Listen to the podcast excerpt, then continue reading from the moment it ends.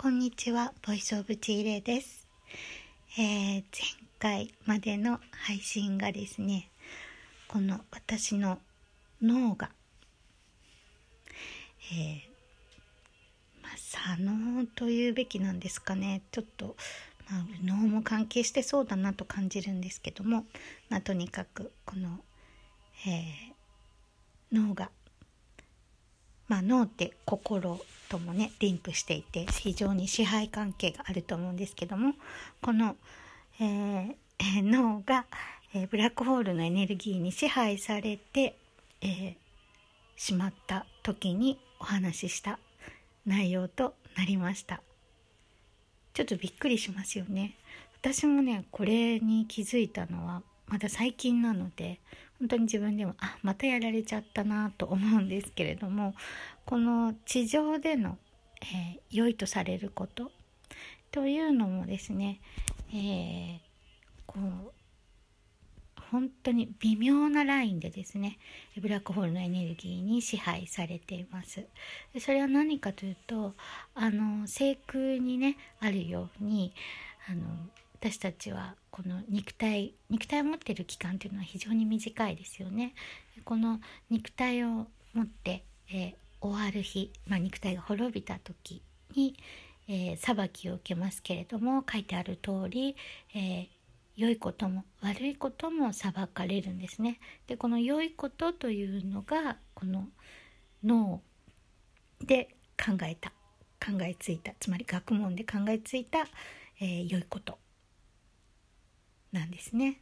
だから、えーと、これもまたブラックホールのエネルギーに支配されているためそこに邁進してしまうんですねこの人間の愚かさというかね。だけれどもこの偉大なる存在の神の言葉はそこにそこにエネルギーを注ぐんじゃなくて自分の魂がこ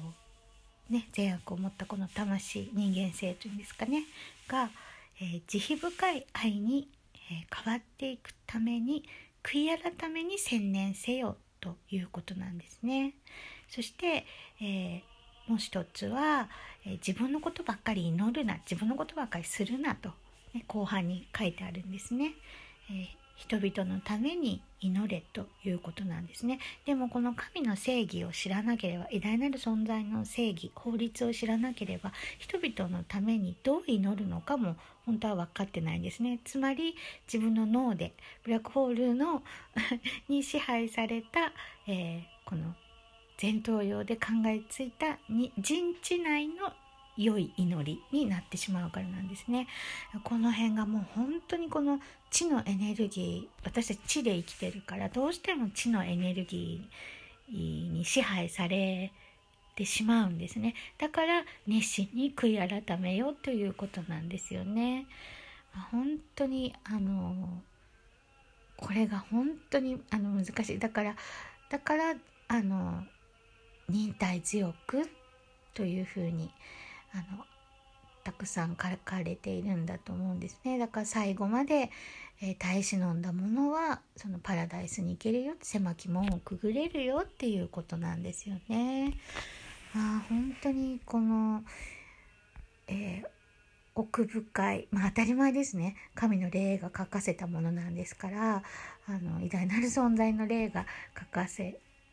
たものがその奥深くないわけないですよね。だからこう人間と人知であの全てを知れるわけではないですね。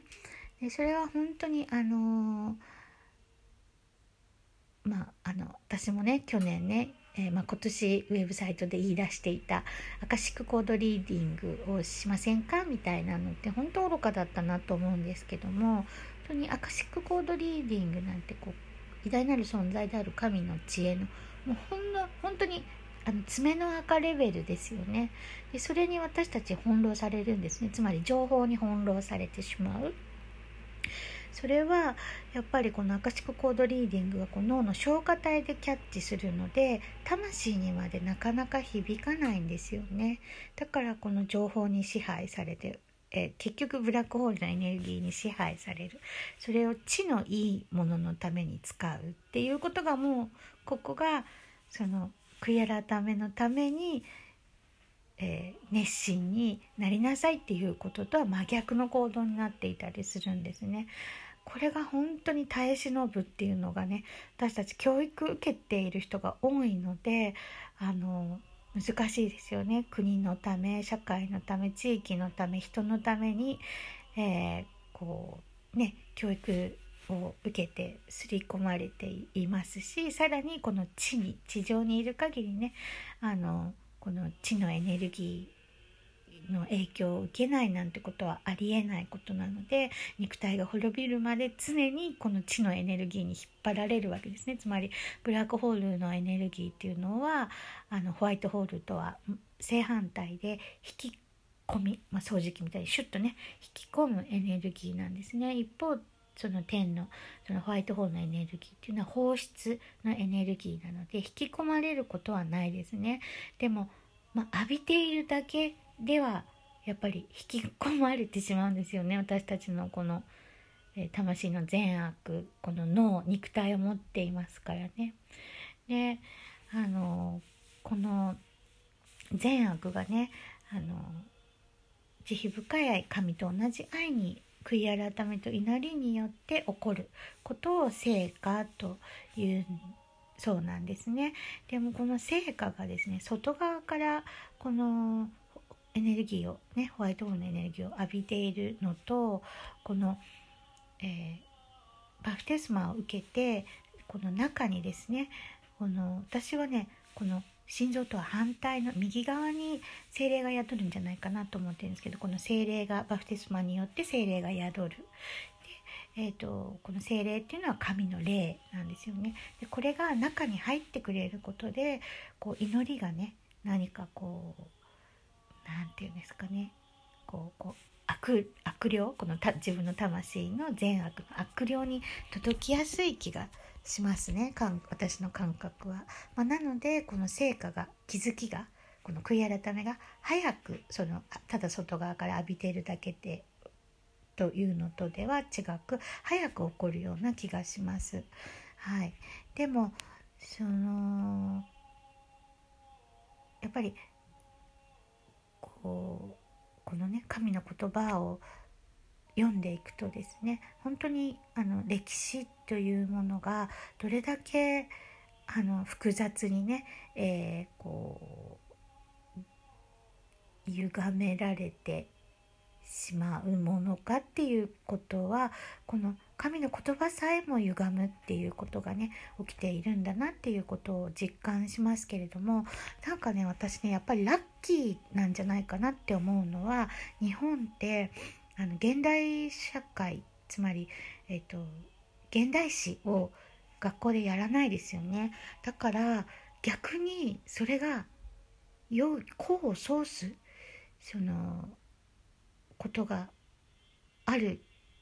起きて起きていくんじゃないかとも思えましたね。それは本当にこの偉大なる存在がですね神父父がアバがあの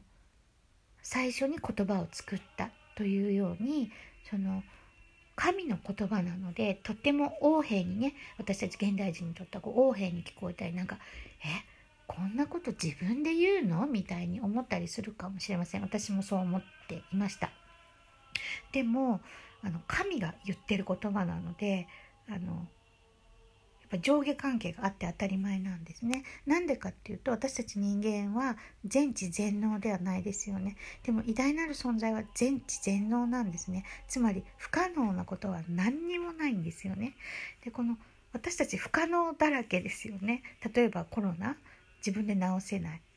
でも神の名によってキリストの名によって治せるわけですね。だからこんなに違うわけなんですね。であのこんな風に、えーえー、人間と、えー、偉大なる存在である父はこんなに差があるわけなんです。だからこそあの上下関係があって当たり前なんですね。でその唯一のその偉大なる存在の御子子供であるキリストが全知全能であるというのは、え、なぜかというとこの父が私たちの父創造主があの自分の子供がね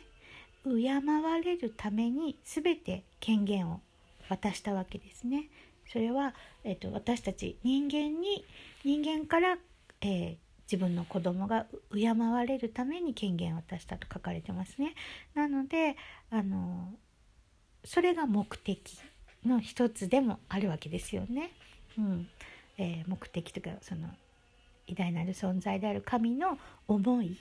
で私たちはどれぐらいその神の思いを組んで生きていられるのかな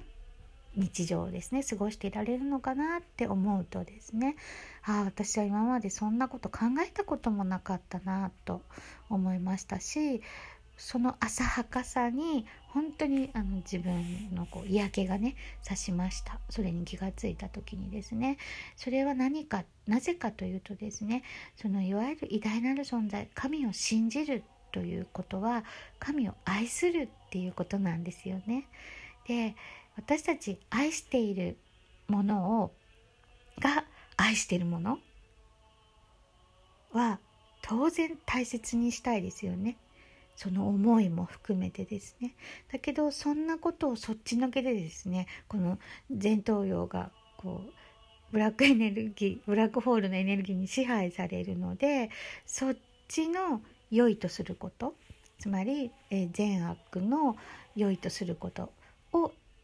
がつまりそれは何かって言ったら自分の正義ですね。神の正義じゃなくて神の法律じゃなくて自分の法律。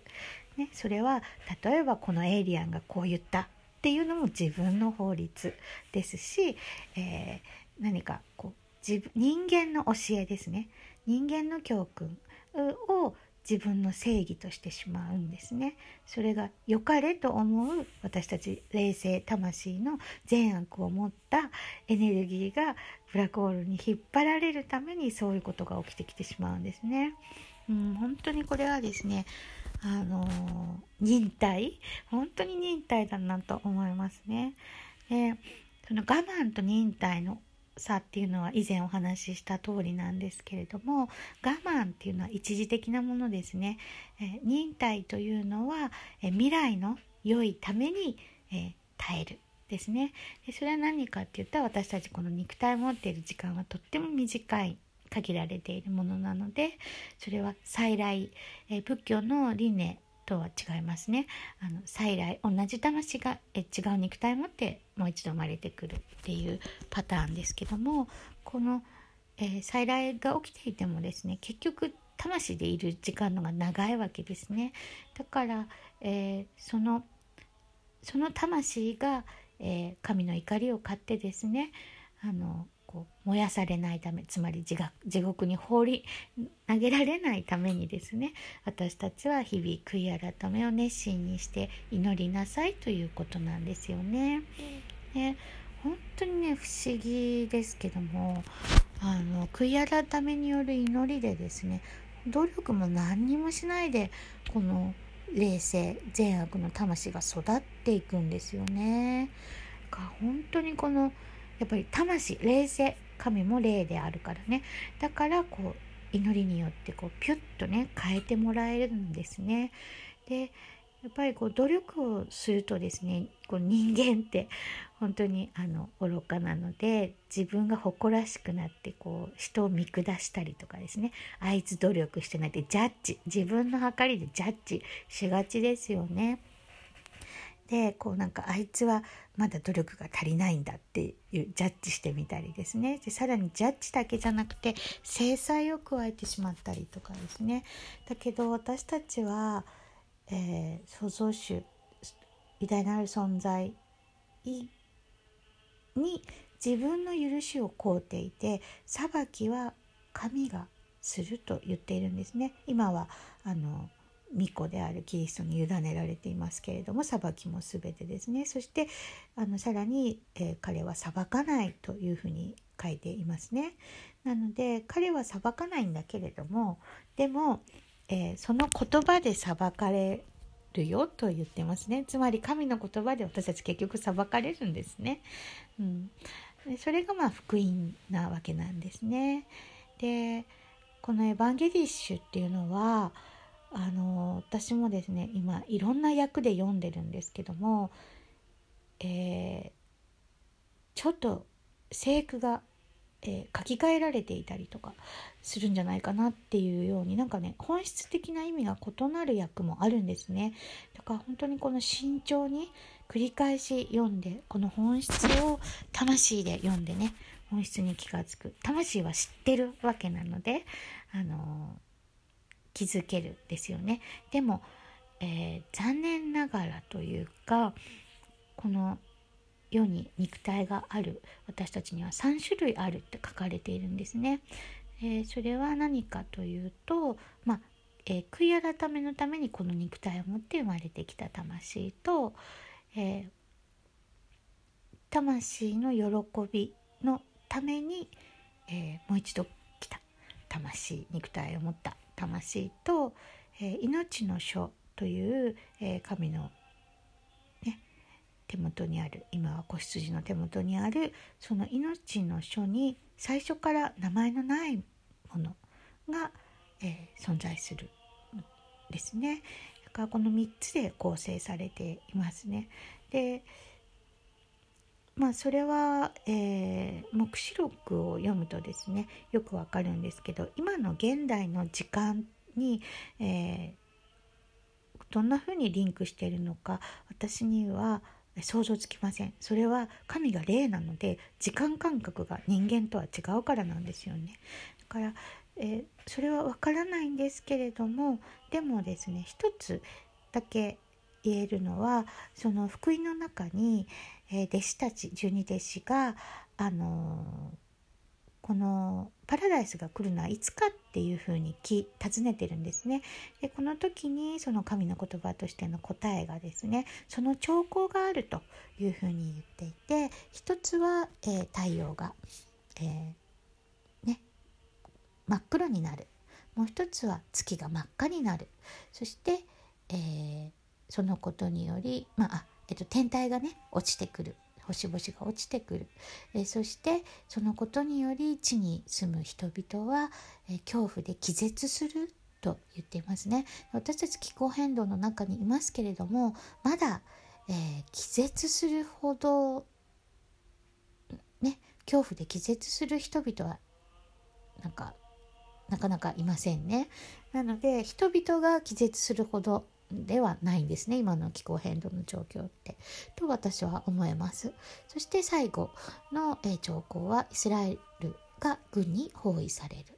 このままどれもですね NASA のデータを見てもですね確かに太陽の黒点は年々大きくなってきていますけれどもまだ太陽が真っ黒になるにはなんかもうちょっと時間があるんじゃないかなって人間の感覚では思いますし月もね時々赤い時ありますけれどももういつもいつも真っ赤ではないですよねだからまだまだまだまだという言い方が適当か分かりませんけれども、まあ、今ではないように思いますねそういう NASA のデータを見てもですね。であのうん私はですねその去年約50年ぶりに、えー、このヒーリングエネルギーを授かったとこれは明らかに何か違うというかね今までとは違うものを授かったこうなんかこう力が強いなって思ったんですね。で実際にその前の年もですねこの胸のしこりだったり子宮筋腫が一瞬でね小さくなったりっていうのを、えー、それをさあのエネルギー施した相手の方もこう一瞬「えっ?」てこう実感するほど何回もそういうことが起きていたわけなんですけれどもあのまあ、なんちょっとこれは余談ですがなぜその女性の体に何回もそういうことが起きたかっていうとですね、えー、ちっちゃくしたにもかかわらず、えー、翌日とかに、えー、お会いした時にですねまた大きくなってるんですね。また大きくなったっていうのを3回ぐらい聞いてですね何して過ごしてますかって聞いたらですね、えーと、今日はストレートパーマしたとか今日は、えー、なんか、えー、な何、えーカットだけだったとかですね。美容師さんだったわけなんですね。であそうかえっ、ー、と例えば、えーと、ストレートパーマはもうしないとか、えーパえー、何ですか？パーマをしてきたとかカラーリングをお客さんにしてきたっていうんですね。だからあ明らかに化学物質によってこの胸のしこりや子宮筋腫がこう肥大するんだなっていう実感を私たち2人の中でですねあの確信したわけですね。でその美容師さんはもうやめるって言ってあのカットをメインにねあのやっていこうと思うなんていうふうにおっしゃっていましたで私がそれを一昨年ねそう体験をしていたんですけれどもその去年の9月19日にこれは何か違うぞ明らかにさず何か今までとは違うと思っていましただけれどもこのバプテスマを受けた後も何かこれも何かその今年のね7月の時点でもあれ変わった。何かエネルギーが変わったっていう気がしたんですね。でもですねタイミングがね全然合わなくてこの日本の友人たちともですねドイツの友人たちとも。誰にもこれをねあのヒーリングをする機会がないままだったんです。そしてこの秋にですねバプテスマを受けて明らかにもうこれはもう全然違う。例えばですねえっ、ー、と見た瞬間変わってしまうとかっていうのがあってそれ例えば何かって言ったらあのご存知の方もいると思います。経験された方もいると思うんですけどもあの電球とか電灯とかがこうチカチカねもう切れそうだなっていう時にエネルギーがこう入るとパンって電気がついたりとかしますね。これあのゼロポイントのエネルギーだとそういうことが起きますよね。ゼロ磁場導入っていうかね。であの私もですね散歩中に夕方暗くなってあここなんか電気がと思ってこうポーッと見て3秒後ぐらいにパンって電気がついてあやっぱり何か変わってるんだなんて思っていたらですねある白血病の方との出会いがあってでその子その方はですね福音を信じていらっしゃる長年ね方なので、えー、もしよければ実は変あのヒーリングエネルギーを授かっているのにどうですかっていうふうにお話ししたんですね。えー、そしたらあのあぜひやってほしいということなのでその時、え、私いつも10分以上やらないように気をつけていたんですね。固定反応が出るなと思っていたので。だけれどですねその時はですね15分から20分ぐらいもうあのもちろん神の名によってですねしたわけなんですけれどもキリストの名によってですね。だからですねなんか離れないんですよね手がね。うん、であのこの遠隔っていうかねその日本にいる人をやっても治っていたり改善したりしているんですけどやっぱり直接触れた方が明らかにもう早いっていう感覚があるのでまあその時ドイツの方なドイツ人なんですけどもやったらですねもう、えっと、数日後にピンピンされてたんですね。で何なんだろうと思う以前にですね私はその夜帰宅した時もすごくなんでこんな自分が元気なんだろうってなんか不思議に思っていてはっと思ったんです。あれ？私の化学物質過敏症治ってるじゃんってあだから頭も動くしなんかポーこのああの化学物質過敏症の方よく言う方多いと思うんですけどもこのなんかね脳にね霧がかかったみたいなね感じなんですよね。それがね全くなくなってることに気がついたんですね。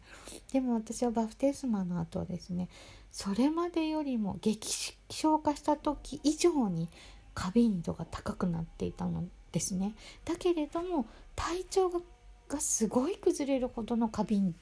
なんていうのか症状はないんですね。でも具合は悪く多少なる。でも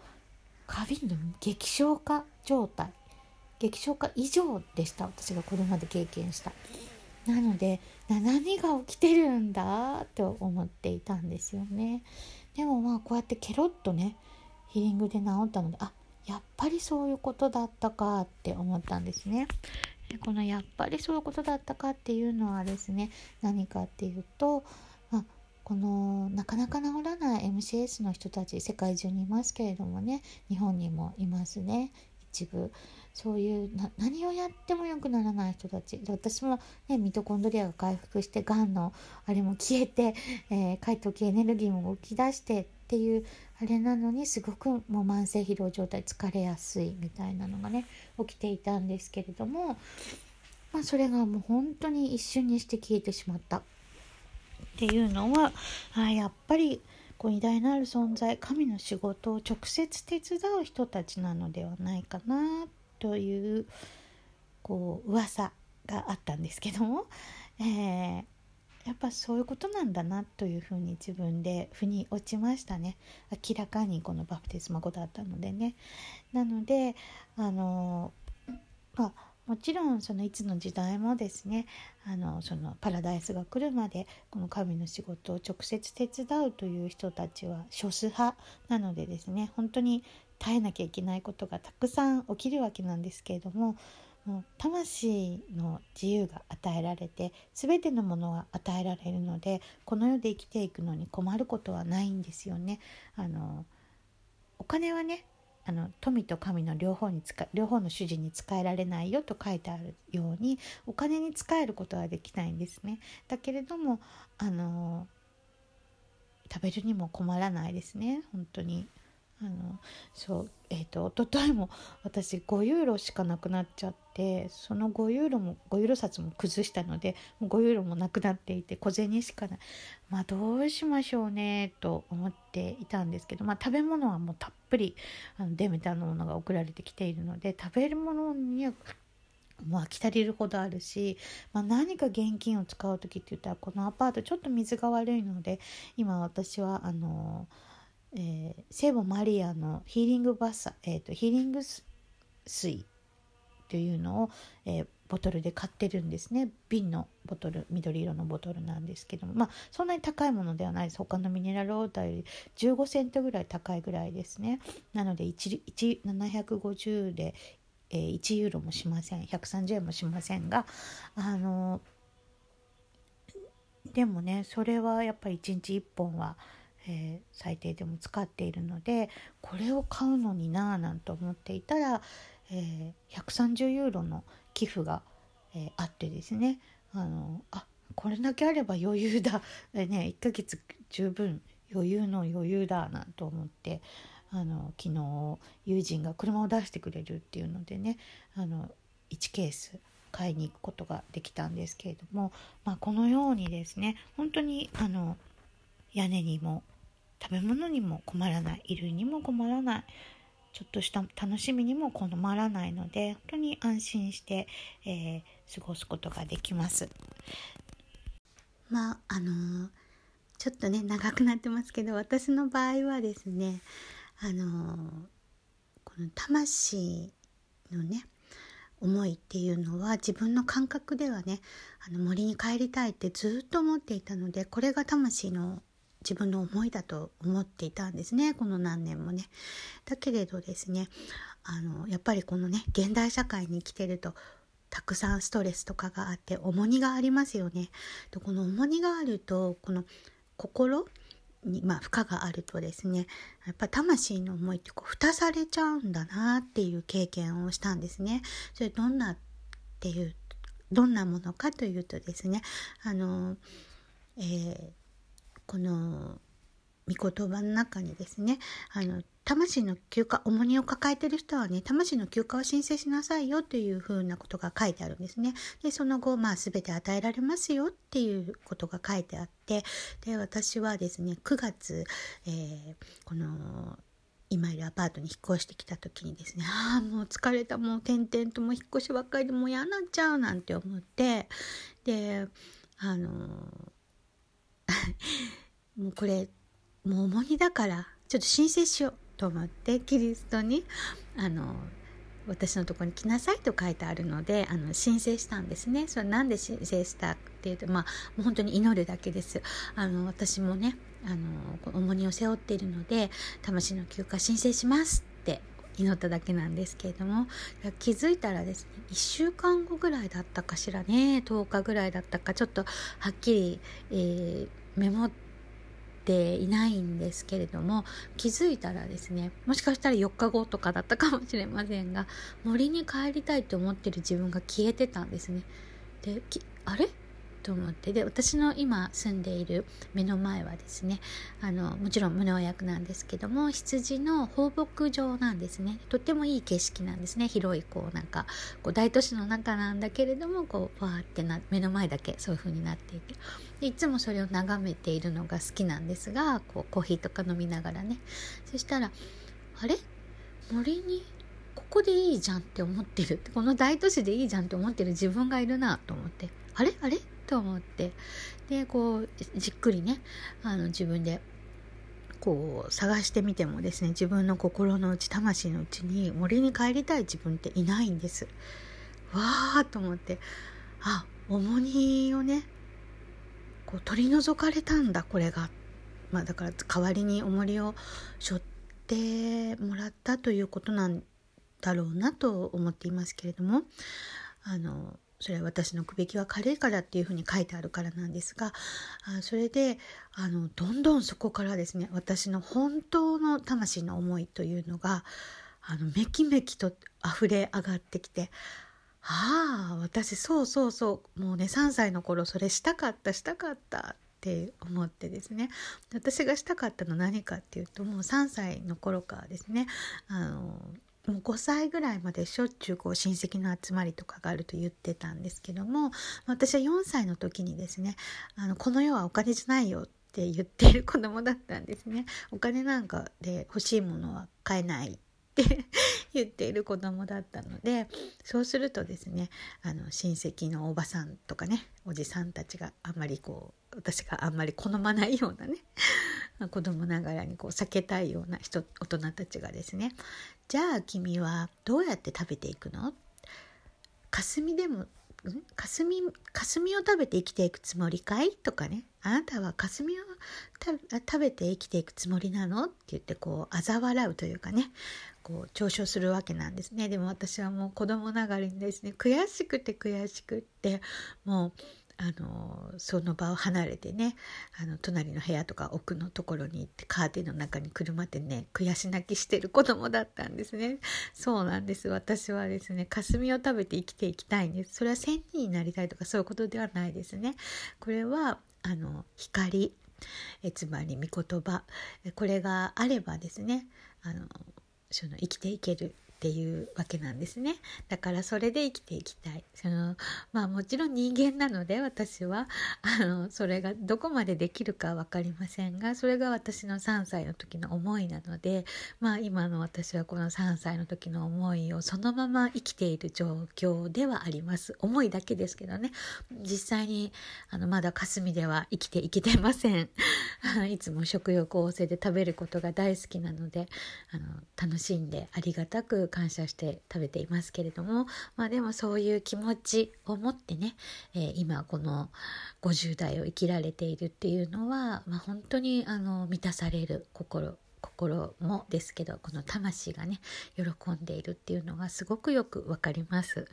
まあそんなんでですねやっぱりこの現代社会にいると、えー、知らず知らずこの魂に心のねいろんなストレスがこう魂に蓋をするというかねあ重荷を背負わせることでですね見えなくなっていく感じなくなっていくことが起きるんだなということを実感しました、まあ、今日は長くなったので、えーと、ここまでにしたいと思います、えー、どうもありがとうございました。フィーレンダンク。